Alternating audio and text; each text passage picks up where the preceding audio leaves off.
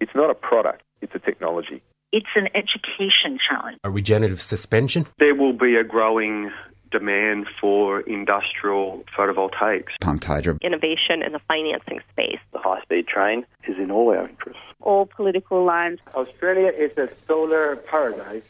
The market is moving much faster than that. You've got something that's transformational. Solar window in a can. Beyond Zero Global Warming Science, Solutions and Action. Taking it to a do it yourself level. Hello, and welcome to another edition of the Beyond Zero Show. We're coming to you today from the studios of 3CR Melbourne, syndicated around Australia on the Community Radio Network, and podcast on the internet at bze.org.au or from 3cr.org.au. And don't forget, you can also follow us on Twitter, the tag at BZE Tech Show. My name's Michael Steindl, and I'm joined by my co-host Kay Wenigal. Hi, Mike. And she asked not to be mentioned, but Laura's in the background paneling, and uh, it's worth mentioning because she's actually leaving us next week, so um, she Sad won't be to see her go. Thanks, Mike. This week we're talking about electric vehicles with both the Greens Transport spokesman Janet Rice and with the CEO of BZE Vanessa Petrie. Janet's a senator, former councillor and mayor of Maribyrnong, environmentalist, facilitator, and one of the founding members of the Victorian Greens. Vanessa has an environmental engineering background with about 20 years' experience working as a sustainability pra- practitioner in diverse roles across local and state government. If you're in Victoria or visiting, put in your calendar that Janet and Vanessa will both be at the Electric Vehicle Expo starting at 9am on Sunday, February 18. That's a, a week and a bit away, at the International Karting Complex at Todd Road, Port Melbourne. Get there and test drive and ride electric vehicles and experience the fun and power they provide. Welcome, Janet and Vanessa. Thanks for joining us. Hello. Thank you, Michael. Thank you, Kay. First, Janet, I'm curious, what's your personal experience of electric vehicles? Not very much, actually, personally. Um, when we bought our last car three years ago, I was really keen to buy one, but given how little I drive, I just couldn't justify the cost. Um, I have um, driven a Tesla when we launched our election platform in 2016. I had a very short drive of a Tesla around some back streets in inner Sydney, which was quite fun. and other than that, I also have an electric bicycle. So Ooh. there you go. Well done. So, Janet, China has said it wants alternative fuel vehicles to account for at least a fifth of its 35 million annual vehicle sales, projected by 2025. France and England will also ban sales of petrol and diesel vehicles by 2040 and India by 2030. So, what do you see as the role of EVs in Australia? Oh, look, I think we should be in, you know, have a really serious target and going for them. And I mean, it's pretty clear that if you know the you know, climate change science says that we've got to reach zero emissions by you know as soon as possible, but absolutely you know no later than than 2050. And certainly, you know, the Greens' position is that we should be at, at net zero uh, by 2050 which means our transport system needs to be net zero as well. And the if you look at the sort of the pathways that we can achieve that, that's going to be achieved by having an increase in um, zero carbon transport that's automatically zero carbon, i.e., active transport, walking and cycling. It's going to be achieved. It's much easier for public transport to be zero emissions. You know, our trains and our trams um, in Melbourne run on electricity, so getting them um, powered by 100% renewable energy is pretty straightforward. So increasing both of those two modes, but we're always going to have you know a good chunk, and I'd say probably about a, a, a thing to be aiming for would be to have a third of our trips being active transport, a third being public transport, a third of our passenger trips being private transport trips, whether they are you know, as we know them at the moment, or you know, autonomous vehicles, whatever. So it's pretty clear that those private vehicle trips also need to be zero carbon, and electric vehicles are uh, the way that technology looks at the moment.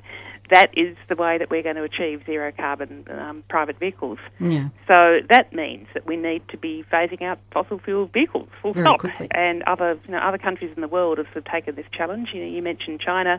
We've got Norway that's got a, a target of of having 100% um, of new vehicle sales being electric vehicles by 2025. And, they, and they've already got 60% penetration That's right. last year. Yeah, Netherlands and India by 2030, France and the UK by 2040. You know, Australia is an absolute laggard in that they're.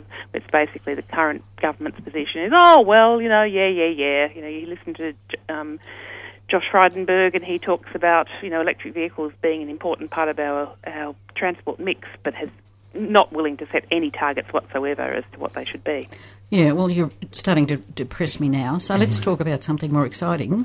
Vanessa, um, Pennsylvania University's Lauder Institute has ranked BZE 50th best as a global independence think tank in 1917, uh, 2017. probably was then too. That's up two places from last time. Isn't that amazing? Uh, we're really excited. Um, so they asked seven and a half thousand people, academics, journalists, philanthropists, and they looked at over 6,000 think tanks. So we're really chuffed. It's just really exciting recognition of BZE and how unique we are. Like, we really focus on solutions and answers. And working with volunteers means that we've just got such an incredible amount of experience and background and knowledge that we have available. So it's great news. Mm, excellent. Well done. In 2016, BZE produced a report on electric vehicles it stated that Australia can move to electric vehicles powered entirely by renewable electricity in a decade. It's feasible and affordable, providing environmental, health, and economic benefits. So tell us a bit more about the benefits.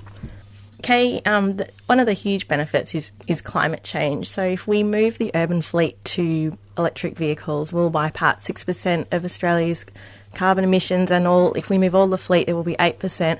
That's really huge. That's about the amount um, that a state like South Australia is emitting each year. And it's super important too because cars are the um, and vehicles are the highest um, growing source of emission sectors in Australia, growing at 2.2% a year. So we really need to get on top of the emissions coming out of vehicles. Health benefits are huge as well.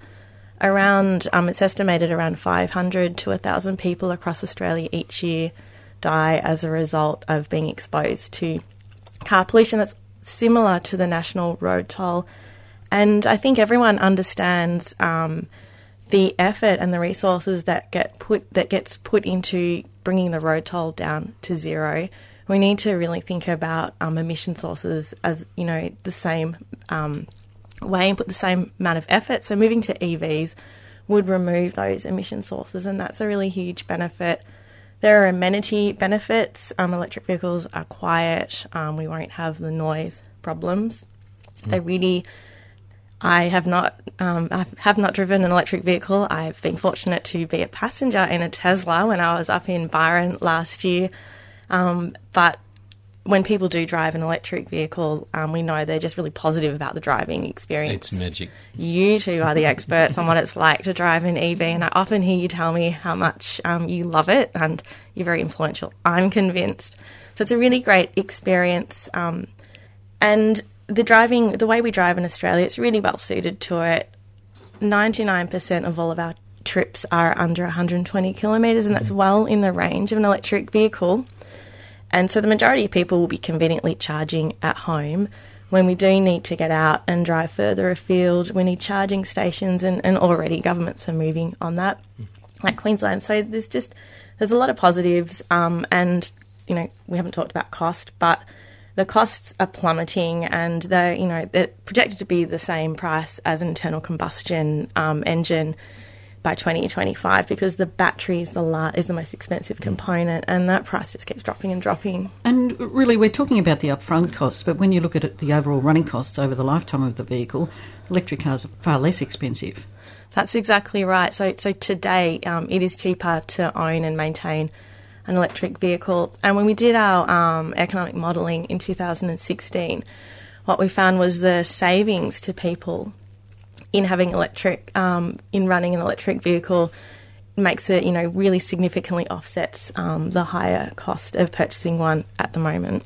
And I think, I think just as an mm. aside, that report also showed that we could convert the entire bus fleet to electric and actually gain, um, if I remember correctly. Janet, you were talking about 2050 targets before. I think the science is unambiguous that we need to move much faster than that and the um, the vehicle fleet is the lowest hanging fruit, one of the easiest things compared to some of the um, land use challenges. Do you think we can get to entirely um, electric vehicles renewable uh, powered by renewable electricity within a decade? Look, if we have the right um, measures in place and if we had government leadership and if we had that as a target, yes. Uh, certainly, in terms of um, new vehicle sales within a decade, um, one of the issues, of course, is with, with cars that when someone purchases them, Mm. the average Australian car is then on the road for almost 20 years. What they call the long tail, isn't it? That's right. So, which is why I think you know setting a target of around about all you know the sim, the target that you know, India and the Netherlands have set of saying by 2030 means that if we set that target in Australia, we would still have fossil fuel vehicles sort of on the road by 2050. So they were sort of Mm. gradually, yes, dying out, gradually, gradually um, reducing their numbers on the road. So we've got to set an ambitious target for you know what we can achieve in the next decade if we're going to have any hope at all of really dramatically reducing our our transport um, carbon pollution. Both BP and Exxon, ExxonMobil have raised their forecast to 100 million electric cars by 2035 and 2040, respectively, from their previous figures. The International Energy Agency, which is always fairly conservative, has more than doubled its base case electric car forecast for 2030. OPEC's also revi- revised its forecast to 266 million electric cars by 2040, which is almost a six-fold increase on their previous 46 million estimate. These are crazy figures, but they're probably actually not even crazy enough. They they actually sound conservative when you you're given when you look at the rate of change. Why is Australia such a laggard? Do you think, Janet? Basically, because we've got a government that doesn't think it's an important thing to do, and we've got vested interests who just want to keep on doing the same old, same old, whether it's the um, car manufacturing um, or retailing lobby who say, oh, well, you know, Australians don't want electric vehicles all that much and they they they aren't um, proactive about having them in their showrooms. I think uh, you know you, you never know how much how much pressure the oil industry and so the fossil fuel interests are applying to government, but essentially we've got a government that's got pressure from the industry of what you know across the board of saying, look, let's just keep things the same, status quo, let's just keep on, you know, don't rock the boat.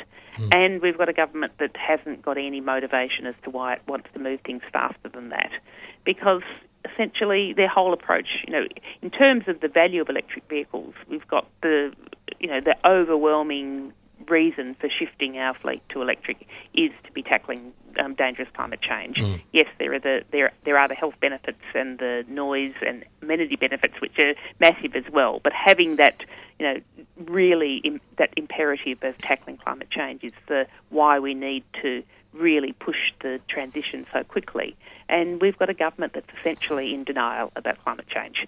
They acknowledge it tacitly, but it's oh well, we'll just you know move on it as things happen as the market sort of takes up these these new technologies, and that's not going to get us there for the the types of of changes in our economy that are needed if we're going to have you know be reaching the reductions in carbon pollution It's- that we know that we need to need to do. It's not an emergency response, which is what we need. That's right. And so to have, you know, if we were to, for Australia to reach the sorts of levels that other countries in the world are now aiming at, it's very possible, but it does need to have government leadership. You know, the price differential, as Vanessa said, you know, by 2025 the prices are going to come down, but that's you know that's seven years off. We need to be doing things now to reduce that price differential, and there are all sorts of things that we could be doing. You know, we have extra taxes on luxury cars. We could certainly be um, changing the tax regime between electric vehicles and fossil fuel vehicles. You know, looking at import duties, looking at stamp duty, looking at you know, lower registration for electric vehicles, and that's what other, the sorts of measures that other countries around the world have taken. So, what are the Greens thinking of doing in terms of phasing out the sales of diesel, petrol, and LPG? Look, we're we're finalising a, a, a package at the moment as to sort of what we're going to be taking into the next election. So you know, watch this space um, in terms of a, an announcement for what our um, final policy, our final position that we're going to be taking into the election this year. But these are the sorts of measures that we're looking at.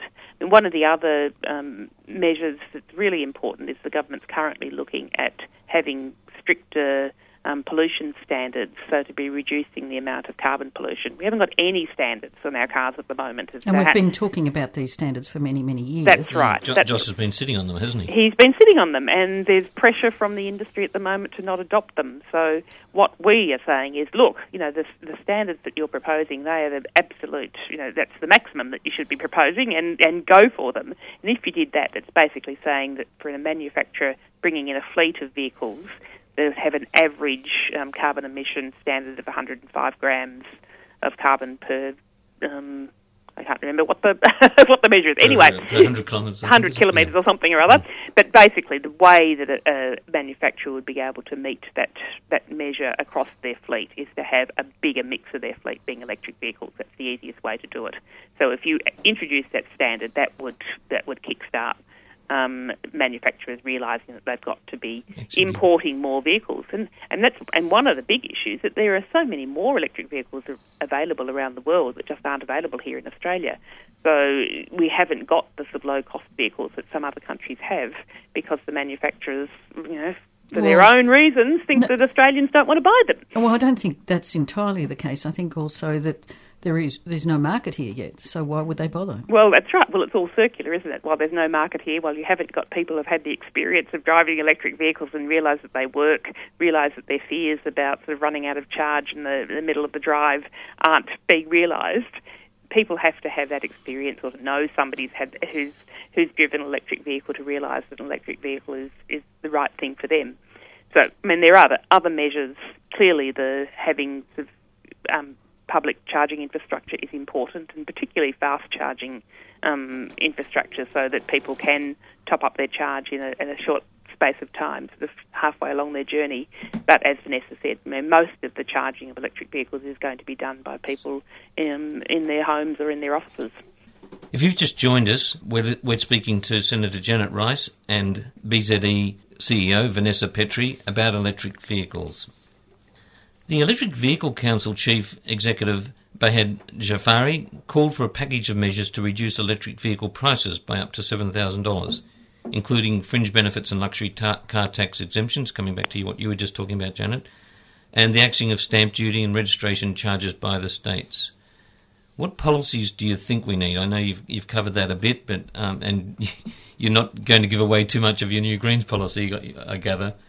But can you give us any more clues of, of where you think we should be heading? Well, look, we're looking at all of those measures, all the all the sorts of measures that I've I've just been talking about. I mean, the other the other option that we're we're considering too is essentially just setting an overall target, and that's what other countries have done. And China, for example, has said we are going to have this many of our vehicles being electric vehicles by you know, a certain a, certain time, and so requiring that of the manufacturers. And we're in a situation here in Australia. You know, the the silver lining or the you know the upside of no longer having a, a major vehicle manufacturing mm. here is that all of our fleet is imported, and so it's actually quite a straightforward thing to say to each manufacturer that you have to import a certain number of, of electric vehicles, and that's it. You know, essentially setting that down in law that that's what has to happen, and that's the sort of thing that you know it's well within the, the realms of a reasonable thing for a government to do. And these sorts of measures, essentially, we need it, that need a suite of measures, you know, right now that are going to kickstart that transition. They're going to have to be renewed, reviewed in five years' time because some of them will will be more effective than others. We don't yet really know what the uptake's going to be, and so you then have this um, review of what the measures are going to be in order to reach the target that um, that's set. But you know, the potential is there, and other countries have shown the way. Australia very much is being the laggard, and um, you know, just for for our own peculiar reasons, sort of not not wanting to to, to take action to really um, get this transition going. Well, I think a number of organisations, including ClimateWorks, have done surveys on the number of people that are interested in buying electric cars, and it's over 60%, as far as I know. Exactly. So certainly we know that the demand is out there. the there. demand is there if, Yeah. if if it was being encouraged. We Yeah. know that, and we know that as people you know, drive electric vehicles, they realise that they're really you know a terrific um, type of vehicle for them to have. Vanessa, what examples are there out in the world where policy has been effective in encouraging the uptake of EVs? What? There's a really positive thing that's happening in Victoria. Um, actually, in Infrastructure Victoria are looking into what the Victorian government needs to do to plan um, for the uptake of autonomous vehicles and electric vehicles. And I think that's really important. Um, governments need to make sure that there are no barriers to the uptake. Um, and they've actually just opened up the consultation period. So that's a really important thing getting on the front book and actively planning for a different transport system. Um, Janet was talking earlier about how important it is to have an integrated transport system. And I think where we see those, um, where we see governments that you know really embrace that, um, I, you know that that's a huge part of the of the answer too. And you know, you mentioned electric buses. We we need a transport system where people can easily get to where they need to without emissions, and, and we need to have, um, you know, public transport is so important. It's a really important part of the mix, um, as well as vehicle sharing as well. There's really high rates of car ownership in Australia, and I understand that they're increasing. Um, we, we need to look at ways of using materials more efficiently too. So, how can we car share? And particularly, there are some great um, examples in Europe where integrated transport um, serves their communities really well. And let's talk about the Queensland Electric Superhighway. I mean, WA has got a similar one, but by early 2018, that superhighway will be the longest, the world's longest electric supercharger highway in a single state. Can you tell us more about that, Janet? Yeah, um, yes, I, I, mean, I think that it's, a real um, terrific initiative. That um, it's the sort of thing that needs to happen, sort of, you know, right across the country. So, um, so that people really have got the, the possibility of seeing that they can use electric vehicles for all of their, their journeys, not just just city journeys. That's the sort of you know infrastructure that that needs to be rolled out, um, and and it's, it's great to see it you know starting off in Queensland. Well, it's interesting that WA and Queensland are doing this sort of thing, taking that initiative, given that they're such large states with very long distances between towns, proving that electric vehicles can exist in any environment. Exactly, and it's, it's really overcoming that barrier that you know people sort of fear that oh, you know, we're such a such a big sprawling country that electric vehicles won't possibly work for us. To say yes, they can, and they will. Recently, um, I don't know if anyone read a story a couple of days ago in Oman and the United Arab Emirates, um, a bunch of electric vehicles drove over 2,000 kilometres over up and down sand dunes and proved that they could do it there. I've got total confidence it's going to happen here. Absolutely. The other the other vehicles, the other people that we often say, oh, electric vehicles aren't going to work for us. You know, people living on farms, people who are driving their utes around, and and again, I think that the potential of electric vehicles to be meeting all vehicle needs is is going to be realised, and people are going to realise that their fears are unfounded because you look at the potential power of, of, vehicles. In fact, they've got more, you know, immediate torque and power. We've now got, you know, as well as the electric buses that Michael was talking about, that we've been talking about mm. potential of electric freight vehicles, so electric trucks, electric mm. semi-trailers, um, which Tesla are, are, currently developing electric semi-trailer. Um, I think Linfox are, are trialling it in Australia. And so all of these these types of vehicles, you know, I think there's the potential for them to be, yeah, you to mentioned be zero carbon and, and electric. Uh, did you know about the SAE um, bus uh, truck transport that they're building? I think King's Transport has already got delivery at least one bus or truck. I think possibly two or three. Right. No, I didn't. And that's here locally. Okay. Yes, I didn't know about about that. And then, I mean, for me, living in the inner west and the issues of pollution from truck traffic on our residential streets, the prospect of our semi-trailers sort of being, you know, clean and quiet is just, you know, city transformation. And your mention of Tesla, I have to say, um, I was one of the people got tears in their eyes watching the, the Tesla around the Earth, and, and Kay says, "What the hell's he sending up there for? He's having enough trouble getting enough here." so, uh, Vanessa, BZE's really got a fantastic reputation for the in-depth reports. The, the something like eight reports now of the 15. various sectors. well, I'm out of date. Um, can you talk to us about the the cost of a total transition? Um, you, you, mentioned it briefly in terms of resources and things. What work has been done on that in replacing our total fleet of vehicles? We costed this in our report. So we had two scenarios conservative um, and then much more optimistic. So, under the conservative, um, we found that moving the urban fleet um, to 100% EVs in 10 years' time would be about 25% more than the um, business as usual, so that's um, $20 um, per capita per week extra. Looking at the more optimistic scenario where battery price, prices come down quite quickly, which is what we're seeing, it would be cost neutral. The other important, um, so there'd be no additional cost to the economy, um, and the other important um, part of that is that with smart grid management, that can also play a really important role in helping level out the, the grid as well. So overall, um, I think that we, we are moving the positive trajectory, and um, under that scenario, it's going to be cost neutral for Australia. Mm-hmm. Only got a couple of minutes left, but the Productivity Commission is um, currently investigating reforms in road funding and investment. Have, have you got anything to tell us about that? They put out a report in, I think it's October last year, on um, a national report, and they looked at urban cities, and they, they did look at um, how roads are priced and managed. Um, that's quite an interesting read if you're like me and you're into reading Productivity Commission reports. Um, they've got some really interesting commentary around how we price our roads. Definitely worth a read. And it's a really in, um, challenge. It's going to be a challenging question that the governments are going to have to grapple with because if as is going to happen, and you know, for the sorts of reasons we've just been talking about, we are going to have a substantial um, portion of our vehicle vehicles being electric vehicles. They're not going to be paying the um, fuel um, levy, which is a very important part of our taxation system at the moment. The, the taxes that people pay on on petrol to be driving their cars driving their cars on the road. So with that reduction in revenue, there's going to have to be um, another way of, of funding uh, that, that same level of revenue. Yep. Just quickly, um, the materials and embedded emissions in replacing our total fleet of um, vehicles. Have you got any comments on that, Vanessa? Yeah, it's really important that we look at everything in the economy as having value. So it's part of planning for the shift to EVs.